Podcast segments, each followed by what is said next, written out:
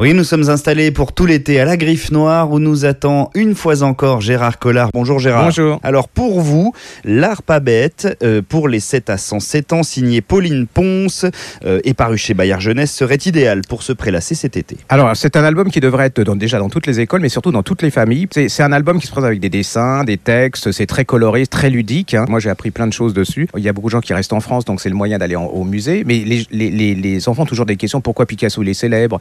Euh, Pourquoi les statues, sont grandes comme ça Pourquoi on va au musée. Et là, d'une façon ludique, ils vont vous apprendre à répondre à leurs questions. Ils vont éveiller leur curiosité. Ça vous apprend comment regarder un tableau. Euh, dans le tableau, euh, il y a des petits personnages, des bateaux. Enfin, ça, c'est absolument magnifiquement fait. C'est, je trouve, l'album qui manquait pour euh, expliquer où est-ce que c'est que l'art. Et puis surtout, inciter les gosses à aller au musée. Et que le musée, ça soit pas un truc, euh, bon, bah, avec papa et avec maman, c'est chiant et tout. Et là, au contraire, de dire, bah, tiens, c'est génial.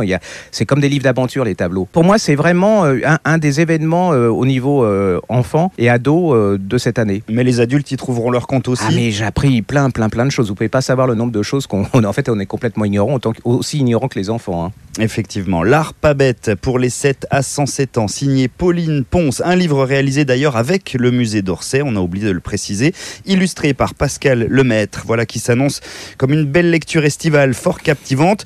N'oubliez pas tout de même de vous passer de la crème de temps en temps et puis que vous pouvez commander ce livre sur le site de la Griffe Noire. Quant à vous Gérard, on vous retrouve très vite pour un autre de vos précieux conseils. À bientôt.